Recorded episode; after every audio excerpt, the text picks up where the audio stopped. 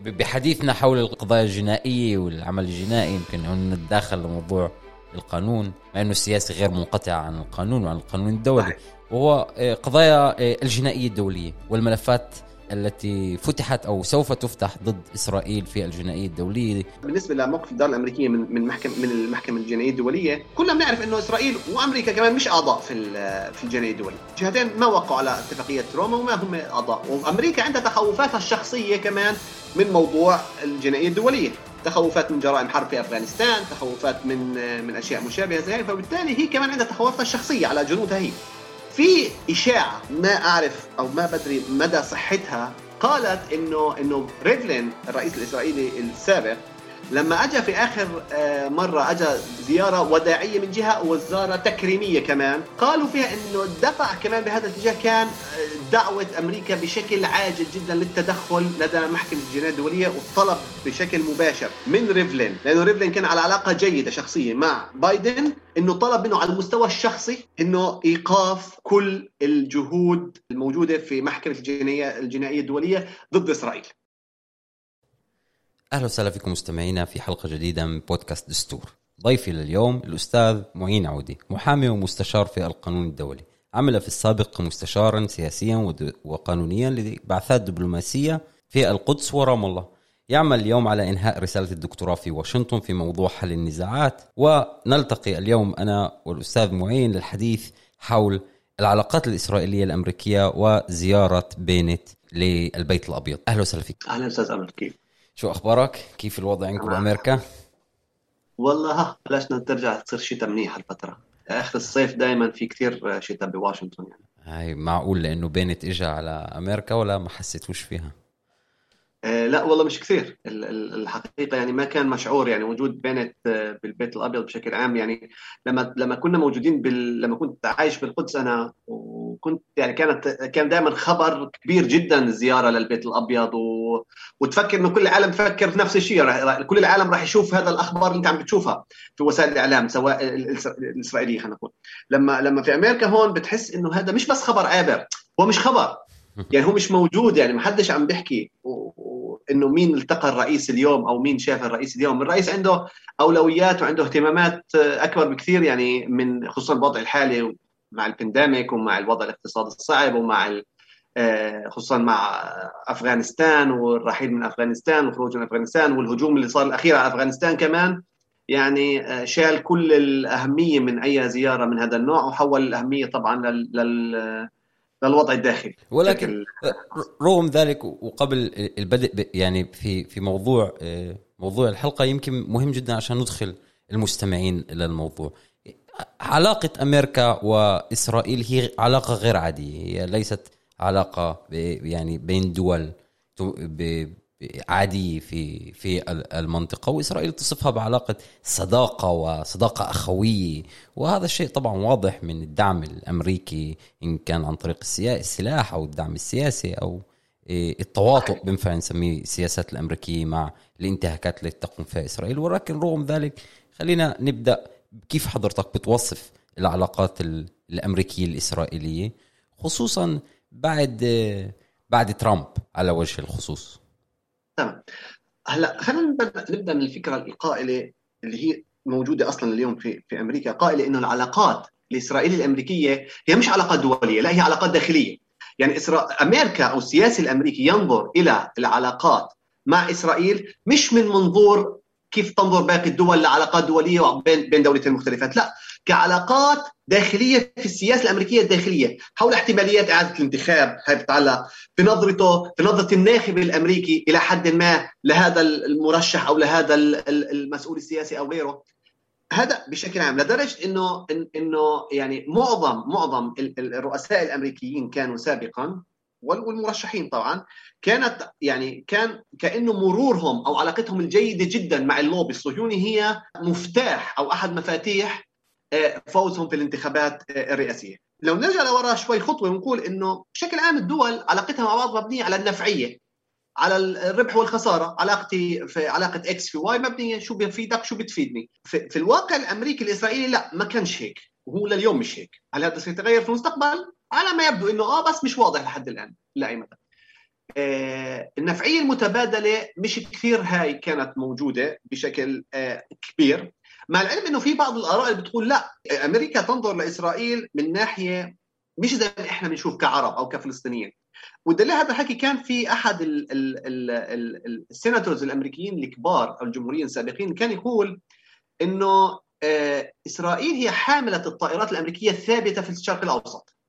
هيك يعني هيك وصفها في أكثر من مقابلة وأكثر من حكي. وهذا وصل للفكرة اللي كانت تقول ما زالت موجودة إنه أمريكا تستعمل إسرائيل مش زي ما إحنا مرات بنفكر إنه إسرائيل هي مجرد يعني بنت مدلل بتاخذ بتاخذ بتاخذ بدون بديل. لا البديل يمكن ما صارش لليوم أو إحنا مش شايفينه لليوم ولكن البديل أمريكا تعد إسرائيل لشيء معين آه، إنها تكون آه، موجودة لها بأي حال إحنا عشان إحنا ما نفوتش أكثر من اللازم بالتفاصيل اللي إحنا كمان هي في في إطار التحليلات أكثر منها في إطار الوقائع يعني. آه، العلاقات ما بين أمريكا وإسرائيل متينة جدا. تتخطى علاقات ما بين الدول ومع هيك ومع هيك في أكثر من مناسبة كان في سوء في العلاقات وكان في نوع من التوتر إلى حد التوتر الشخصي. توقفنا عند النقطة انه فيها العلاقات الإسرائيلية الأمريكية هي علاقات غير عادية وهي تشهد في السنوات الأخيرة أيضا علاقات مصلحة خصوصا لوجود إسرائيل في الشرق الأوسط. ولكن هل حدث هناك تغيير؟ يعني هل ممكن الحديث عن تغيير الآن ما بين الفترة تبعت ترامب وما بين الفترة تبعت بايدن؟ خلينا نبدأ أول شيء من فوز بايدن بالانتخابات. والفترة اللي أخذها بايدن إنه يرن يتصل تلفون على نتنياهو لأنه نتنياهو كان في هذيك الفترة هو رئيس الحكومة. لم يسبق إنه رئيس أمريكي أخذ له تقريبا شهر لحد ما رفع تلفون وحكى مع رئيس الوزراء الإسرائيلي. مين ما كان. كانت أول مرة في تاريخ العلاقات إنه الرئيس الأمريكي المنتخب الجديد بس بعد شهر كامل من وجوده في البيت الأبيض بيرفع تلفون وبيحكي مع رئيس نتنياهو الإسرائيلي. وبيحكوا في بعض الأمور المتعلقة بسياسات الدولتين مع بعض والمصالح المشتركة. بكلمات ثانية إنه لو إنه نتنياهو بقي وعلى فكرة هو كان في راحة كبيرة حتى في في الإدارة الأمريكية الحالية بعد خروج نتنياهو من مكتب رئاسة الوزراء ودخول أي حدا ثاني ما كانش يعني مش إنه كان في تفضيل لشخص معين في من جهة أمريكية بقدر ما إنه كان في نوع من العزوف عن العلاقة مع نتنياهو على المستوى الشخصي. طبعا إحنا بنتذكر إنه حتى بايدن بصفته رئيس آه، نائب رئيس في فترة آه، في فترة أوباما لما اجى حتى نتنياهو وأعطى خطاب في الكونغرس الأمريكي ولم حتى لم يلتقي مع الرئيس. تخيل إنه بشكل عام الرؤساء أو رؤساء الوزراء لما بيجوا على واشنطن طبعا الأهم حدث ممكن يحدث لهم هو إنهم يلتقوا مع الرئيس الأمريكي في البيت الأبيض.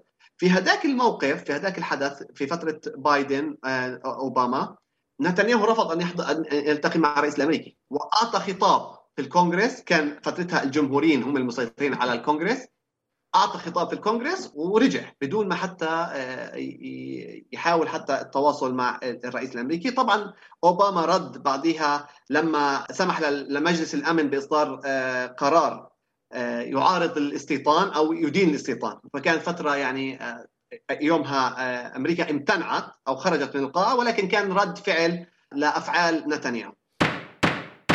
الخلاف ما بين بايدن ونتنياهو خلاف شخصي وليس خلاف على السياسات بمعنى إنه سياسات بنت ممكن أن تكون أكثر يمنيه وأكثر تطرفا من بنيامين نتنياهو ولكن مجرد زوال نتنياهو خروجه من اللعبة هو يشكل راحة بالنسبة للإدارة الأمريكية.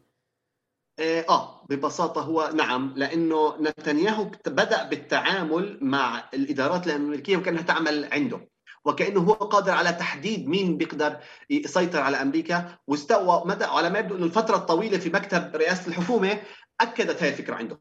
يعني تعرف لما حدا يعني آه، آه، بيطول بفترة بموقف معين أو ببوزيشن معين لفترة طويلة بعد فترة يمكن بيفقد حتى إمكانية التفكير السليم وبصير يحس إنه أنا قادر إنه ألعب بالخيوط. زي ما أنا بلعب بالخيوط في إسرائيل فأنا قادر ألعب بالخيوط في في في أمريكا. بس على أرض الواقع كمان الأمور مش بالسهولة هيك. كيف يعني؟ اليوم إحنا عم نواجه أو عم ننتبه إنه وجود ترامب في المكتب البيضاوي في البيت الأبيض سوى نوع من رد الفعل الكبير لدى الديمقراطيين أو لكل معارضي ترامب. كيف يعني صار؟ صار إنه كل شيء ترامب بأيده الطرف الثاني يعارضه. كل كل فعل يقوم فيه ترامب مباشرة الديمقراطيين أو كل معارضي ترامب يحسوا أنه هذا شيء خاطئ بدون حتى الدخول بالتفاصيل. وهذا الحكي دفع باتجاه أو بوجود فكرة معينة اللي هي بدأت تنتشر اليوم في الأوساط الأمريكية اللي هي معارضة إسرائيل. يعني لما بلش ترامب يعطي دعم غير محدود وغير منطقي حتى بدون أي تفكير لإسرائيل. هذا في المقابل دفع الطرف الثاني الديمقراطي والأطراف الليبرالية الثانية. إنها بلشت تفكر بشكل جدي إنه لا اللي بيسويه ترامب خاطئ وبالتالي إنه بلشت تاخذ position إنه في إسرائيل كمان إسرائيل عم بتسوي شيء غلط. وهذا الشيء عم بنحسه اليوم. يعني اليوم بلشنا نحس اللي بيتابع الأخبار الواردة من أمريكا هون بفترة الحرب الأخيرة بين إسرائيل وحماس. صدرت رسالة من 39 عضو سيناتور حتى مش عضو كونغرس سيناتور أمريكي طالبوا فيها بربط المساعدات العسكرية الأمريكية بوقف الانتهاكات الإسرائيلية لحقوق الإنسان الفلسطيني. لأنه حسوا إنه يتم استعمال هاي المساعدات وهي الأسلحة بشكل تخطى الحدود اللي كان ممكن نسمح فيها. وهي تشكل سابقة في السياسة الأمريكية؟ بهذا العدد هذه الأعداد لم يكن لم. يعني بالسابق ما كان يمكن ل 39 سيناتور إنهم يقولوا هذا الحكي بهذه الأعداد وبهذا الوضوح خلينا نسميه هلا هذا ما يعني إنه هناك تغير 180 درجة بالسياسة الأمريكية أو بالكونغرس لأنه الكونغرس تاريخيا كان من أكثر الداعمين لإسرائيل. يعني حتى أكثر من الإدارة الأمريكية الكونغرس كان موجود واللي بتذكر كمان في ال 95 لما صدر قرار أو قانون القدس سموه نقل السفارة الأمريكية للقدس صدر من الكونغرس لم يصدر من الإدارة. يعني الكونغرس كان دائما هو من أكثر المتحمسين لإسرائيل وبالتالي التغير الحالي حتى لو كان صغير حتى لو كان صغير ولو كان يعني ممكن البعض يقول طيب شو يعني؟ ما هو يعني بعثوا الرساله واسرائيل كان ما تضرب بالصواريخ شو صار؟ ويعطوا مساعدات إضافية عسكرية. مثلا ولكن تغير محدود يعني التغير المحدود هو تغير حتى لو إحنا ما حسينا فيه وهو بداية لحركة اللي الطرف الفلسطيني بشكل خاص أو أطراف ثانية كمان بشكل عام ممكن تستغلها إذا قد إذا قدرت تخطط صح وتتصرف صح. يعني كمان مرة. يعني هذا التغير تغير ولكن هل هو سيكون على المستوى البعيد؟ هون راح يتغير راح يتعلق بعدة أمور منها النشاط العربي الفلسطيني في في في واشنطن. بداية حديثك تحدثت عن التوقيت الزيارة. توقيت الزياره امريكيا لأنه التوقيت اسرائيليا كان توقيت ممتاز بالنسبة لبينت. من ناحية دخوله بعد شهرين من رئاسة الحكومة بداية المصادقة إيه، تقديم إيه، ميزانية للدولة وهو بحاجة في هاي الفترة إلى دعم جماهيري ووجوده بالبيت الأبيض ممكن أن يعطيه هذا الدعم الجماهيري. ولكن الصورة كانت مختلفة في البيت الأبيض. السياسة الأمريكية أو الوق... ما يحدث في أمريكا يختلف عن ما يحدث في إسرائيل. الوضع في أمريكا هون في وجود ال pandemic على مستوى مستمر الخلاف الجمهوري الديمقراطي حتى على على موضوع ال vaccine اللقاحات على موضوع ال masks اليوم مع دخول المدارس حتى والمشاكل الكبيرة عم بتصير. آه، بوجود كمان الوضع الاقتصادي اللي تحسن لحد ما في أمريكا ولكن كمان هو يأخذ يعني هو اللي عم بياخذ اهتمام الرئيس. وفي المقابل التوقيت كان يعني أكيد ما كانش واعي بينت لما أو المسؤولين الإسرائيليين لما وحتى الأمريكيين لما صار هذا الحكي إنه في في موضوع إخلاء أفغانستان يعني. يعني انت يمكن آه، بنت اجى ودخل البيت الابيض في اصعب أسبوع لبايدن يمكن تكون على على مدى رئاسته يعني أنا ما بقدر أقول بالضبط شو رح يصير في المستقبل بس ممكن أقول إنه هذا أكثر أسبوع مشحون لبايدن والاداره الأمريكية بشكل عام كان في الفترة الحالية بسبب عملية الإخلاء من من أفغانستان اولا وبسبب الهجوم اللي صار على الجيش الأمريكي وال 13 قتيل أمريكي اللي هو أكبر عدد قتلى في في هجوم واحد من من 10 سنين يعني. فممكن تفهم قديش الشيء هو هو كان ضاغط بايدن ضاغط الإدارة الأمريكية. وبالتالي مرات هذا بدفعك بتفكر كمان مرة إنه مش كل مش كل مصلحة إسرائيلية هي مصلحة أمريكية. والسياسة الأمريكية والسياسة الامريكيه الإسرائيلية مش دائما بتوا... بتوائموا أو بيمشوا مع بعض. آه، خصوصا إنه كمان بايدن اليوم آه، وضح آه، وجهة نظره في أكثر من من مرة. وكان واضح إنه هو يدعم حل الدولتين لكن هو مش معني يفوت كثير بموضوع الصراع. يعني ممكن نحكي أكثر إحنا بموضوع الصراع العربي الفلسطيني الإسرائيلي أكثر ولكن بايدن بشكل مبدئي مش معنى يفوت بالصراع ولا مش معنى في منطقة الشرق الأوسط لأنه الضغوطات اللي تحدثت عنها ممكن هو تبعد أمريكا عن الشرق الأوسط إجمالا. لا هو مش معني يعني التقديرات الحالية بتقول وكانت في يعني حتى تحركات على الأرض كانت هو مش معني يفوت بالصراع الفلسطيني الإسرائيلي بشكل كامل. بمعنى وكان هذا الحكي واضح مثلا كيف يعني واضح؟ يعني آه، هادي عمر اللي هو المندوب الأمريكي أو المبعوث الأمريكي لعملية السلام آه، هو مش شخصية سياسية على مستوى عالي لا هو شخصية خلينا نقول يعني درجة ثالثة حتى في تعد في State Department في وزارة الخارجية الأمريكية يعني مش شخص ذا ثقل هو شخص بيشتغل على الأشياء التقنية الصغيرة هون وهناك. بس ما مش شخص سياسي. مش شخص عنده دعم سياسي قادر يتحرك بشكل كبير. وهذا كان واضح من أولها. وحتى كان يعني لليوم كان واضح انه إنه الإدارة الأمريكية ما عندها نوايا فعلية بدفع عملية السلام أو بدفع لنهاية الصراع بشكل أو بآخر. ليش؟ لأنه كمان مرة الدفع من الإدارة الأمريكية لحل الصراع ستدفع الإدارة الأمريكية ثمنا سياسيا داخليا. يعني هذا الحكي مفهوم. فالإدارة الأمريكية حاليا مش معنيه بأي دفع لأي ثمن سياسي داخلي. بكفيها اللي فيها زي ما بنقول ولكن هذا لا يشكر انزياح عن موقف القيادة الأمريكية إنه كل رئيس جديد كان كان يجي مع المشروع تبعه مع الرؤية تبعته لإنهاء الصراع. هل بايدن هون يعني بيحيد عن نهج الرئاسي أنا أقول هو هو يستمر في النهج القديم النهج اللي كان في كان في آه، أوباما اللي هو موضوع الدولتين. هو قال واكد على موضوع الدولتين. يعني يعني خلينا نقول كالتالي. هو رجع إلى مسلول على عفوا إلى طريق أوباما على على التراك تبع أوباما وقال فيه إنه أنا إحنا نؤيد حل الدولتين وإحنا اليوم نبني عملية بناء ثقة زي ما تقول بعض الأطراف من الطرفين. هناك إعادة إحياء الثقة ما بين الطرف الإسرائيلي والطرف الفلسطيني. وإحنا اليوم بدنا نحيي الثقة. كم راح ياخذ إحياء الثقة ما حدا بيعرف يعني في إسرائيل تم تسويق اللقاء ما بين بايدن وبينت على إنه لقاء قمه وتم التسويق لبينت على إنه نجح في إنه ينتزع بعض المقولات من الرئيس الأمريكي الجديد بما يتعلق بالملف النووي الايراني أو بما يتعلق استمرار الاستيطان مع إنه الموضوع لم يذكر. هون كنت بحب أسألك، هل هذا الموقف اللي تحدثت عنه سابقا ممكن نستخلص منه استنتاجات بالنسبة لموقف الأمريكي لخطوات اتخذتها الإدارة السابقة على سبيل المثال بما يتعلق بالقدس وقضايا الاستيطان؟ نحكي كالتالي، مبدئيا أنا بتخيل في مبالغة من الطرف الإسرائيلي بتضخيم نتائج هذا اللقاء.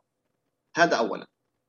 يعني موضوع إنه تم استخلاص آه، مقولات من بايدن. بايدن ما ما ما ما ضافش شيء جديد لما قال سنمنع إيران من الحصول على قنبلة نووية. ما جدد شيء جديد. يعني يمكن بينت حاول حاول يقول إنه بايدن عم بيحكي إنه إذا لم تنجح الطرق الدبلوماسية سنستعمل طرقا أخرى. بس هذا الحكي دائما كان موجود. يعني ما في هون تجديد في الموقف الأمريكي. بشكل خاص. هذا واحد. ثاني شيء الملف الإيراني هو الملف الأهم لبايدن اليوم في الشرق الأوسط. وهذا الحكي يعني مشعور فيه ومفهوم خصوصا إنه بايدن كان من مهندسي الاتفاق النووي اللي وقعت عليه إيران وبعدين انسحب منه ترامب. بالتالي بايدن عنده عنده خطة واضحة باتجاه إيران. نفذ جزء منها بالأول وعلى ما يبدو هو باتجاه بيسعى إنه يرجع لها كمان مرة. فموضوع استخلاص بعض المقولات هون أو هناك يعني ممكن استعمالها اعلاميا أكثر من إنه على الأرض. هذا بالنسبة ل... ل... لموضوع إيران. بالنسبة لموضوع الاستيطان خلينا نقول كالتالي. ترامب وإدارة ترامب بل أوقفت استعمال موضوع ال... ال... كلمة الاحتلال. بالضفة الغربية. بلشت الخارجية الأمريكية تستعمل مصطلح أراضي مسيطر عليها في تقاريرها الأخرانية. وهذا تبني لل... تبني للموقف الإسرائيلي. الاسرائيلي بتسميها بالعبري شتحيم محزكين معنى إنه بالضبط. اراضي مسيطر عليها. تحت الخلاف خلينا نسميها وبتلاقيها لقيناها بايدن لا. واداره بايدن عادت واستعملت آه، مصطلح أراضي محتلة عن الضفة الغربية. نفس الشيء بخصوص الجولان. الجولان ترامب اعترف إنه آه، الجولان هي مناطق أو هي أرض إسرائيلية. بايدن عاد وقال لا هناك هي ليست أراضي إسرائيلية واسف خلينا نقول ولم يعد يتحدث بهذا الموضوع. بموضوع الاستيطان بشكل خاص بايدن كان رأيه ولا زال ولليوم الإدارة الأمريكية مبنية على موضوع حل الدولتين. حل الدولتين مبني بطبيعة الحال على إمكانية إقامة دولة فلسطينية مستقلة قابلة للمعيش وقابلة للحياة. هذا الحكي بدفع باتجاه إنه الاستيطان يعني أنا ما راح أقول إنه اليوم لأنه كمان هذا الحكي ما سوته إدارة باي إدارة أوباما وإحنا اليوم عشان نكون واقعيين يعني لحد كبير الإدارة الحالية هي استمرار لنهج إدارة أوباما. يعني كثير من الشخوص هم نفسهم كثير من السياسات هي نفسها.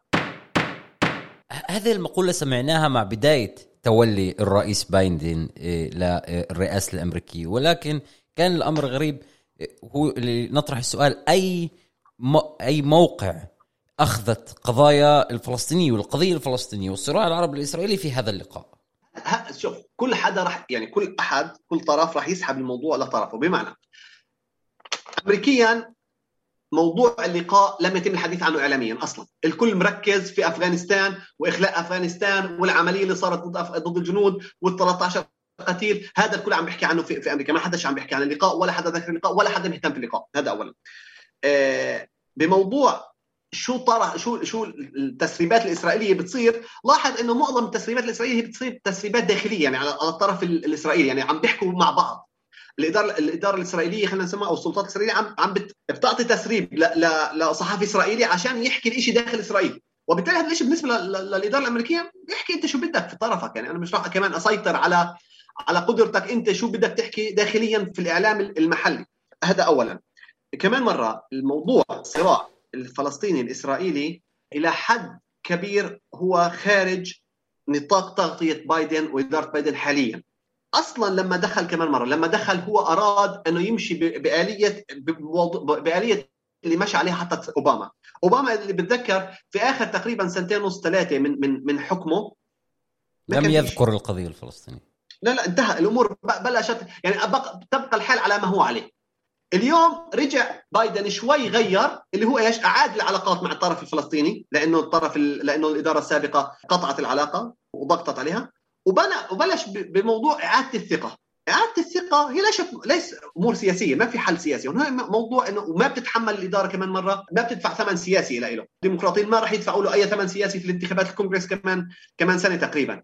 وبالتالي هم حاليا كل طرف عم بيحكي على اللي بيناسبه، اللي بيناسب الطرف الإسرائيلي يقول إنه إحنا استخلصنا مقولات وحصلنا على دعم غير محدود وإنه إحنا أصدقاء وإنه التقى فينا في على طاولة الغداء وأكلنا وهذا الشيء بصيرش مع الرؤساء الثانيين، الرؤساء الثانيين بس بيلتقوا في المكتب البيضاوي وبيجتمعوا معه، من طرف الأمريكي كمان مرة الموضوع كان إنه إحنا التقينا. إسرائيل حليف وحليف مهم جدا ولكن بس ما ما في داعي إنه إحنا نعطي لأمور أو نبلش نحلل أكثر من هيك. بما يتعلق بالعلاقات مع الطرف الفلسطيني مع السلطة الفلسطينية بيدفعني هذا السؤال لسؤال حول الموقف الأمريكي من قضية القدس اللي هي كانت إحدى القضايا الأساسية اللي انقطعت العلاقات بسببها بين الإدارة السابقة وما بين السلطة الفلسطينية، هل نشهد تغيير في هذا الموقف؟ وهل تتلمس من خلال اللقاء الأخير أي شيء حول هذا الموضوع. الإدارة الأمريكية الحالية رجعت وقالت إن موضوع القدس يجب أن يتم الانتهاء منه عن طريق المفاوضات بمعنى أنها لم تسحب الاعتراف السابق ولكن حاولت تلطيف الجو مع الطرف الفلسطيني هذا اولا. ثانيا الطرف الأمريكي وضح للطرف الفلسطيني إنه هناك نية فعلية وهو نية موجودة بإعادة فتح مكتب القنصلية الأمريكية داخل القدس. لتكون هي مركز التواصل ما بين أمريكا والسلطة في هذه المنطقة. في المقابل لليوم الإدارة الأمريكية وضحت كمان أنها لن تغير من وضعية أن لن تسحب السفارة من القدس وتعيدها لتل أبيب، لا انتهى. ستبقى في تل أبيب، وهي بتحاول تلعب على كل الأطراف وكل الحبال إنه حاليا يبقى الحال على ما هو عليه مع إسرائيل.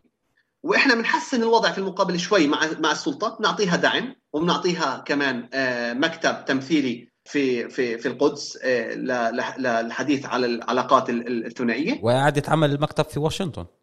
آه، هون شوي شوي إعادة فتح المكتب في واشنطن هو في مشاكل قانونية داخلية أمريكية. يعني هو الأمر آه، له علاقة في في القانون الداخلي الأمريكي أكثر ما إنه له علاقة في في العلاقات الثنائية لأنه فتح المكتب الفلسطيني أو مكتب تمثيل منظمه التحرير في واشنطن سيضع السلطة في موقف قانوني ضعيف بخصوص الدعاوي اللي يرفعها امريكيين ضد ضد السلطة بادعاء إنه مشاركتها أو آه، كونها جزء من عمليات استهدفت أمريكيين. وبالتالي حاليا من الافضل من الأفضل حتى لكل الأطراف وهذا الحكي وعيت السلطة بقاء المكتب مغلق.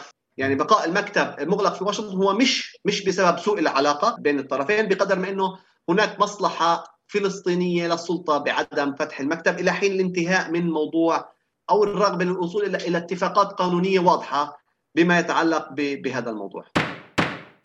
بحديثنا حول القضايا الجنائية والعمل الجنائي يمكن ان نتداخل لموضوع القانون مع إنه السياسي غير منقطع عن القانون وعن القانون الدولي وهو آه، قضايا آه، الجنائية الدولية والملفات التي فتحت أو سوف تفتح ضد إسرائيل في الجنائية الدولية بانتهاكات لحقوق الإنسان وفي فترة الحرب وما قبل ذلك وأيضا فيما يخص الاستيطان. هل اللقاء الأخير ما بين بينت وبايدن ممكن أن يكون طرح هذا الموضوع وهل تتلمس أي تغير في الموقف الأمريكي أو ممكن قراءة الموقف الأمريكي بالنسبة لهذه القضايا لأنه ليش بدي أسأل؟ لأنه حاليا بما يتعلق في المسار السياسي المسار السياسي متوقف ويتم التسويق على إنه المسار القانوني والمسار الجنائي هو المسار الوحيد في الحديث بين السلطة وبين إسرائيل إضافة للتنسيق الأمني اللي هو مقدس زي ما إحنا عارفين. نعم هلا بالعكس أنا أنا بشوف يمكن المسار السياسي هو بطل متوقف زي ما كان لأنه كمان مرة بلشت في عملية زي ما سموها عملية إحياء ثقة. وهذه عملية إحياء الثقه هي جزء من المسار السياسي يعني اللي اللي السلطة وإسرائيل عم بيحكوا عنه اليوم. لاحظ يعني التسهيلات المعينة التسهيلات للضفة التسهيلات لغزة التسهيلات المالية. هذا كمان جزء من الحديث السياسي حتى لو إنه ما كان مش بمستوى عالي يعني آه، بطرف أول. هلأ موقف الإدارة بالنسبة لموقف الإدارة الأمريكية من من محكمه من المحكمة الجنائية الدولية كلنا بنعرف إنه إسرائيل وأمريكا كمان مش أعضاء في في الجنائية الدولية، الجهتين ما وقعوا على اتفاقية روما وما هم أعضاء، وأمريكا عندها تخوفاتها الشخصية كمان من موضوع الجنائية الدولية. تخوفات من جرائم حرب في أفغانستان، تخوفات من من أشياء مشابهة زي فبالتالي هي كمان عندها تخوفاتها الشخصيه على جنودها هي. في إشاعة ما أعرف أو ما بدري مدى صحتها قالت إنه إنه ريفلين الرئيس الإسرائيلي السابق لما اجى في آخر آه، مرة اجى زيارة وداعية ل كأنه كانت زيارة وداعية من جهة وزارة تكريمية كمان آخر زيارة له صاحب صفة رسمية يعني لا. صحيح قالوا فيها انه إنه الدفع كمان بهذا الاتجاه كان آه، دعوة أمريكا بشكل عاجل جدا للتدخل لدى محكمة الجناية الدولية والطلب بشكل مباشر من ريفلين لأنه ريفلين كان على علاقة جيدة شخصيه مع مع بايدن إنه طلب منه على المستوى الشخصي إنه إيقاف كل الجهود الموجودة في في محكمة الجنائيه الجنائية الدولية ضد إسرائيل. هذا كان الحكي العام. هلا خلينا نرجع اليوم المحكمة الجنائية الدولية مرت في خطوات مهمة. فتحوا الملف أصدرت المحكمة قرارها اللي قالت فيه إنه يوجد صلاحية للمحكمة بشهر فبراير في, في حول إنه المحكمة الدولية لها صلاحية للحديث أو للتحقيق سواء في القدس أو في الضفة الغربية آه، السؤال هون اللي بيطرح نفسه بعدها فترة آه، المدعي العام السابق أو المدعي العام السابقة وهناك حديث انه إنه إسرائيل وأمريكا دفعوا بشدة لاختيار المدعي العام الحالي اللي هو اللي بلش آه، فترته خان. وعلى ادعاء إنه خان قد لا يكون له رغبة كبيرة بالدفع بهذه التحقيقات. فعلى ما يبدو هناك ضغط كمان يعني امريكي امريكيا راح يكون في ضغط. لأي مدى هذا الضغط سيفيد إسرائيل هذا شيء ما بنعرفه لأنه كمان يعني لما كانت مينيسوتا موجودة في المدعي العامه وموجود وكان ترامب موجود في البيت الأبيض ومع كل الدعم اللي دفعه باتجاهه ما نجح ترامب بإيقاف ال عجلة بالضبط. في المقابل ترامب حط آه، خلينا نسميها آه، سوى سانكشنز آه، سوى عقوبات بطريقة أو بأخرى على المحكمة الجنائية الدولية وافرادها ومنعهم يفوتوا. هاي العقوبات تم إزالتها طبعا من من إدارة بايدن. فحاليا إحنا بنتوقع إنه السؤال اللي راح يطرح نفسه هو مدى دور السلطة هون الفلسطينية بالدفع باتجاه استمرارات استمرارية التحقيق في في الجرائم هاي ورغبتها في في الحصول على نتائج فعلية. خصوصا إنه حاليا اليوم إحنا رجعنا كمان مرة لموضوع اعاده بناء الثقة. فممكن إسرائيل فتح المسار السياسي بالضبط. وبالتالي إسرائيل راح تشوف إنه استمرار السلطة بالنهج القانوني الدولي هو معارض أو مختلف لموضوع اعاده بناء الثقة. آه، على ما يبدو توقعاتي الشخصية أنا إنه قد يكون هناك نوع من التجميد خلينا نسميه. التجميد للاجراءات في القانون في المحكمة الجنائية الدولية إلى حين ما تتضح الصورة وعلى أغلب الصورة راح تستمر بهذا الوضعية إلا فترة ليست بالقصير لاعاده بناء الثقة حاليا. خصوصا إنه كل الأطراف عندها مشاكلها الخاصة كمان مرة، السلطة عندها مشاكلها الخاصة الداخلية الكبيرة وكلنا واعيين لها آه، إسرائيل والائتلاف الحكومي عنده مشاكله الكبيرة اللي كمان الكل واعي لها والإدارة الأمريكية عندها مشاكلها الكبيرة والكل واعي لها يعني والكل واعيين لها فالكل عنده مشاكله الداخلية الكبيرة اللي مش معني يوصل لمرحلة صدام مع الأطراف الثانية فبالتالي الوضع الحالي مريح وبتخيل يطول لفترة معينة إنه وضع مريح لكل الاطراف يستمر فيه. تحدثت في في ضمن حديثك عن آه، المشاكل الداخلية اللي تعاني منها السلطة الفلسطينية وذكرت أكثر من مرة في تسجيلنا إعادة الثقة وهذا بيدفعني للسؤال كيف ترى الإدارة الأمريكية المشاكل الداخلية في السلطة الفلسطينية وهل هذا الشيء يؤثر على عملية بناء الثقة اللي تحدثنا عنها؟ بناء الثقة هي بين إسرائيل وبين بين السلطة مش بين إسرائيل مش بين مش بين السلطة وبين أمريكا يعني. ولكن نحتاج وانقطعت العلاقات وسمعنا آه. تصريحات قوية جدا من الرئيس الفلسطيني ضد أي تدخل أمريكي وضد اي أي وساطة من قبل أمريكا من الواضح إنه أيضا بحاجة لإعادة بناء الثقة. غير إذا في شيء بنعرفوش. من, من, من الواضح إنه عملية إعادة الثقة مع الإدارة الأمريكية كانت سريعة.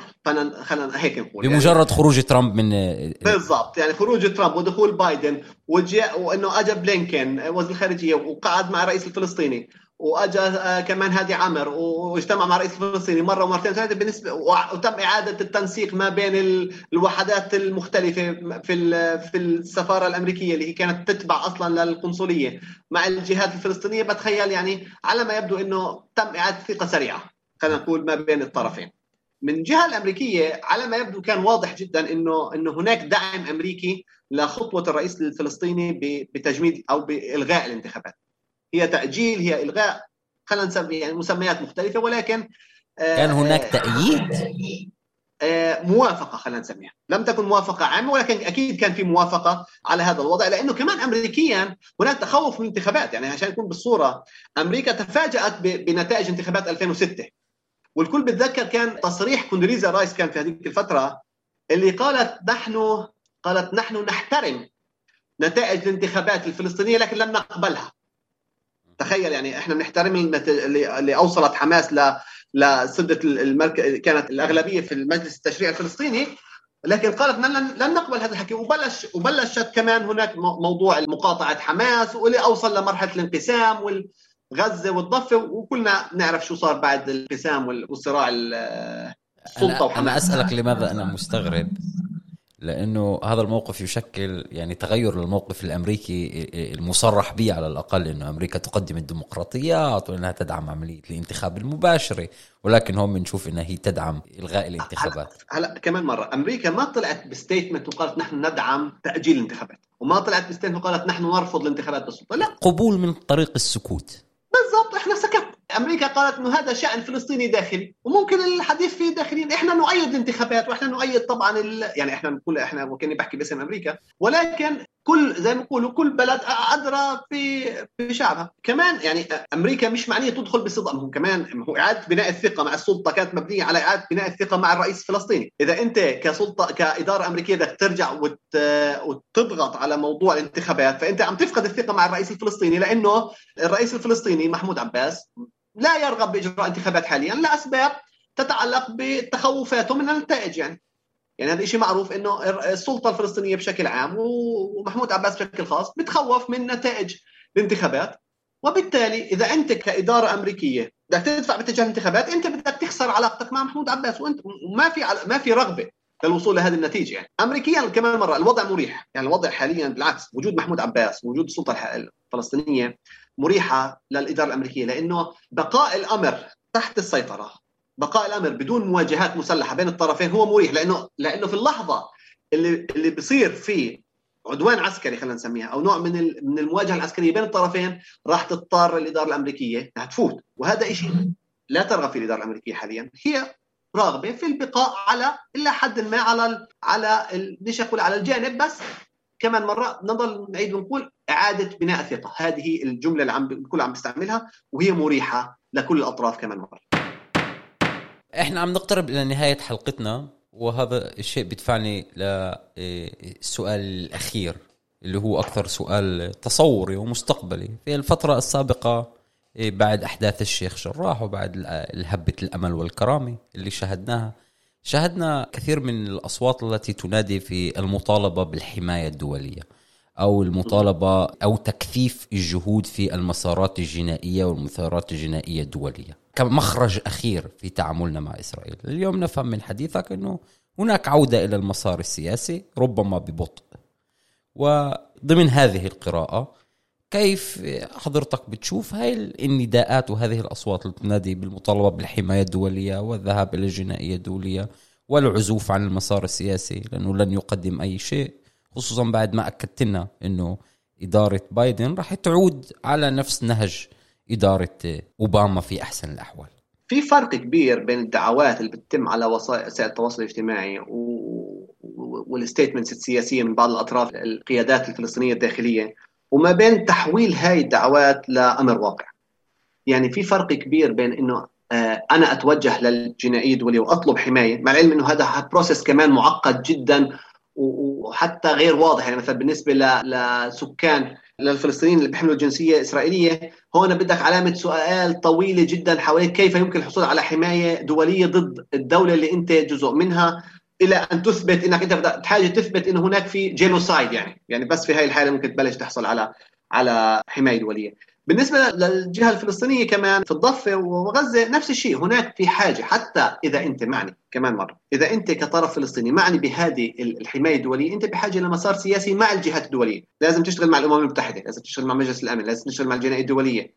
آه كمان مرة على ما يبدو أنه إحنا القيادة الفلسطينية عودة تباطأت في هذا الحكي. وهذا حكي إعلاميا أكثر من أنه حكي على, على الأرض. قيادة تطالب بحماية دولية إعلاميا لكن على الأرض هناك نوع من العودة إلى المسار السياسي وعلى الأمل أنه يمكن هذا المسار يعود يوصل لكمان آه نتيجة آه أخرى. كمان مرة إسرائيل طبعا الحديث أي حديث عن أي شيء دولي آه، بالنسبة لها هو نقطة حساسة جدا وكأنك تمسك لها على الاعصاب يعني ورد الفعل الاسرائيلي بيكون بهياج حتى مش بشكل طبيعي. السلطة واعية لهذا الشيء أمريكا واعية لهذا الشيء المجتمع الدولي كله واعي لهذا الشيء وعلى ما يبدو إنه الكل بما يشمل أوروبا كمان تدفع باتجاه العودة إلى مربع الاتفاقات السابقة وفتره أوباما خلينا نقول. لأنه فترة أوباما كانت مريحة مش بس للسلطة ولا أمريكا ولا إسرائيل لا كمان لأوروبا كانت مريحة جدا. وبهذا إحنا ننهي حلقتنا لليوم. بحب أعتذر للمستمعين في حال كان هناك تشويش في البث لأنه يتم تسجيل هذه الحلقة عن طريق الزوم وهذا لأهميتها. ولأنه الأستاذ معين يكتب الدكتوراه في هاي الأيام. نحب نشكرك كثير على المعلومات القيمة اللي أعطيتنا إياها.